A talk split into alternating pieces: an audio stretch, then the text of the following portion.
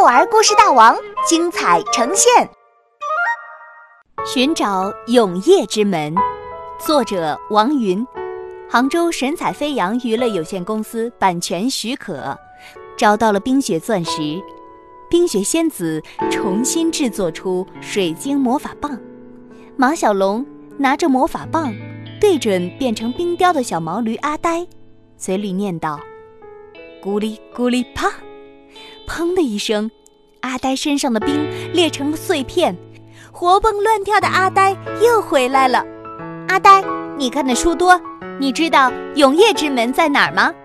马小龙问。永夜之门，阿呆喃喃自语：“永远是黑夜的，那不是在北极，就是南极。”只有在这两个地方才会出现极夜。极夜？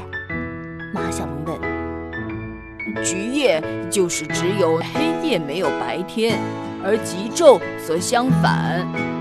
在地球两端的极点，一年中有一半的时间是极昼，而另外一半的时间就是极夜。当北极是极昼的时候，南极就是极夜。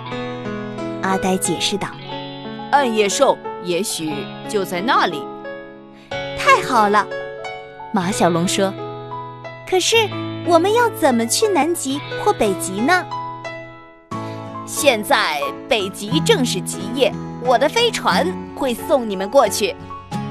好奇博士朝大家挥挥手：“你们开始新的探险吧，我想留在这里继续研究。”当飞船降落的时候，马小龙发现他们来到了一片白色的雪原。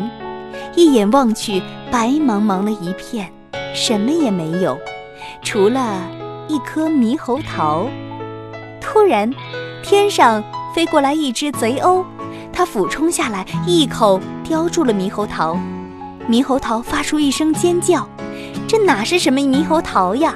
这是一只毛茸茸的小企鹅，龙马扫堂腿。马小龙一跃而起，对准贼鸥的脑袋狠狠地踢了一脚，贼鸥挨了这重重的一击，松口吐掉了小企鹅，发出一声哀叫，恨恨地飞走了。小企鹅刚刚长出褐色的绒毛，还没有像爸爸妈妈一样穿上黑白分明的燕尾服。远远看着，可真像一颗猕猴桃呢。小家伙，一个人跑出来多危险呢！我们送你回家吧。马小龙说。小企鹅摇摇头。你准备去哪里？小狸猫皮皮问。我要去黑岩谷。小企鹅从口袋里掏出一张皱巴巴的旧地图。穿过浮冰之墙，越过黄金之崖，黑岩山谷之石拥有无尽能量。在南极大陆，只有勇士才能到达黑岩谷。这张旧地图上，歪歪斜斜地画着一些河流、冰川和山谷，既没有标注经纬度，也没有方向。看上去就像一张随手涂鸦的简笔画。我们陪你去。马小龙放心不下小企鹅，决定护送它一程。好吧，小企鹅有点不情愿地说：“不过，这可是勇敢者的旅程。你们要是害怕，现在退出来还来得及。谁害怕，谁是胆小鬼。”马小龙说：“马小龙他们跟着小企鹅走了很久很久，太阳一直明晃晃地挂在天上。怎么太阳还不下山呢？”马小龙问。“现在是夏季，这儿只有白天，没有夜晚。”小企鹅看了一眼天空，说：“哦，天哪！”